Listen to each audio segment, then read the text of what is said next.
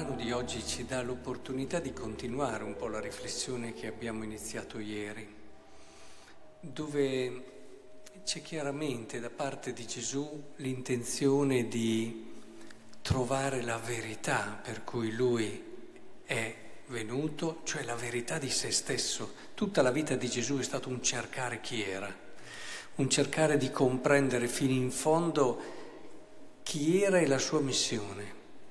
Ed è stato molto importante questo processo di autocoscienza di Cristo, che in un qualche modo lo rende anche molto vicino a noi, pur essendo di natura divina. Però è veramente uomo e come uomo ha avuto realmente questo processo. E questo uscire, ricordate ieri, questo andare in solitudine a pregare, quando tutti lo cercavano e gli apostoli non capivano, non capivano perché guarda, tutti ti cercano, ci sono tante opere buone da fare, ma scherziamo, eh? devi fare quello, guarda quanta gente che è lì che ti chiama, che ha bisogno, che sono delle evidenti opere di carità. Eppure Gesù, in questa riflessione, preghiera col Padre, in questa relazione profonda con Lui, in questa ricerca di verità, ecco che trova che la sua missione è anche altro. Certo, essere vicino ai deboli, ai sofferenti per far vici- vedere, anche qui oggi lo vediamo, molti toccano il suo mantello, guariscono. Nella sua missione c'è anche quella di mostrare il volto misericordioso del Padre, far vedere all'umanità il volto di Dio che non è insensibile alle nostre sofferenze, alle nostre povertà, ma la sua missione va oltre. La sua missione va oltre, anche qui la gente lo cerca. No? È interessante, ieri Marco, sempre Marco naturalmente, in questa giornata tipo, in questo episodio, no? casa del suocera di Pietro, cioè la sua giornata a Cafarnao, usa un termine greco no? che è, è, è stimolante per, sul pensare come doveva intendere Marco questo Vangelo. Usa il termine catadioco Catadioco è un termine che non è così positivo, cioè dice che la gente quasi lo perseguitava, lo cercava spasmodicamente, che è quello che si vede anche nel Vangelo di oggi.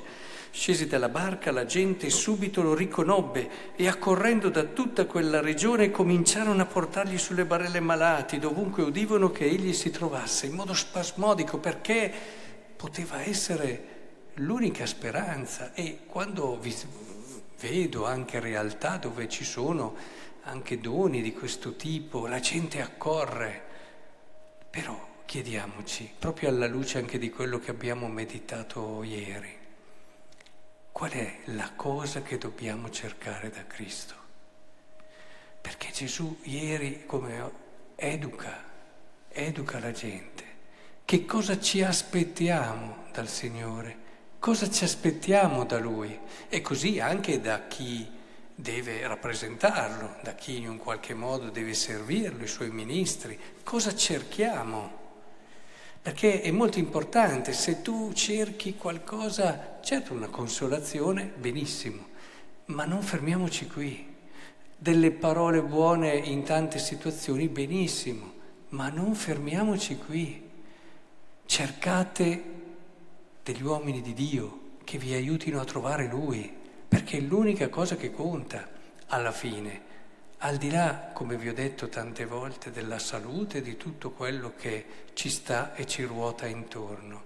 Non vedo gente spasmodica che viene a confessarsi perché non vede l'ora di confessarsi, non vede l'ora, gente che spasmodicamente non vede appena si apre la chiesa che viene a cercare subito di pregare perché sa che è quello che per lei è la cosa più importante. Faccio fatica a volte a vedere questa passione e partecipazione per l'essenziale.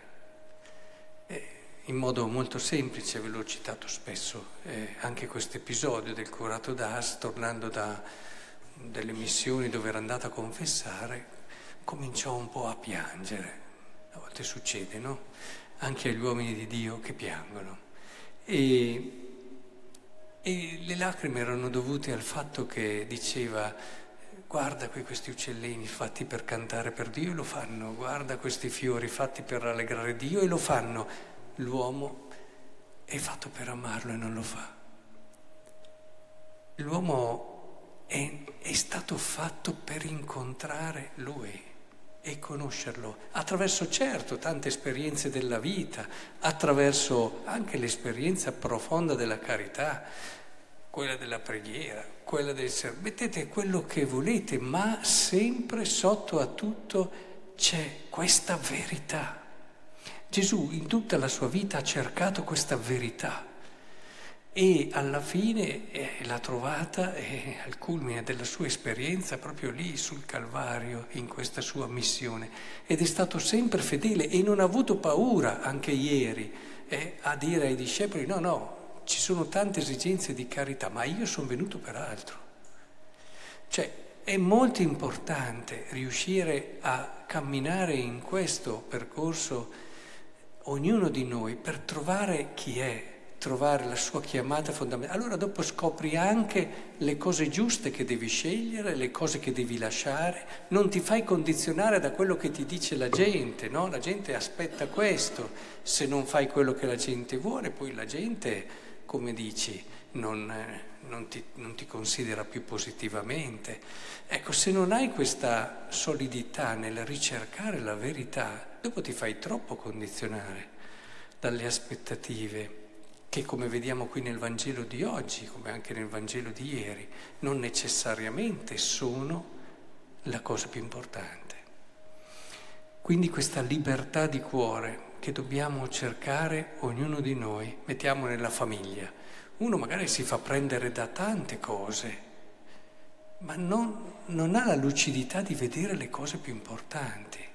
Si preoccupa per i figli per tante cose, a parte che oggi ce ne sarebbe da dire su quella che è la vera emergenza educativa che sono i genitori più che i bambini e più che i ragazzi, però non entriamo in questo capitolo.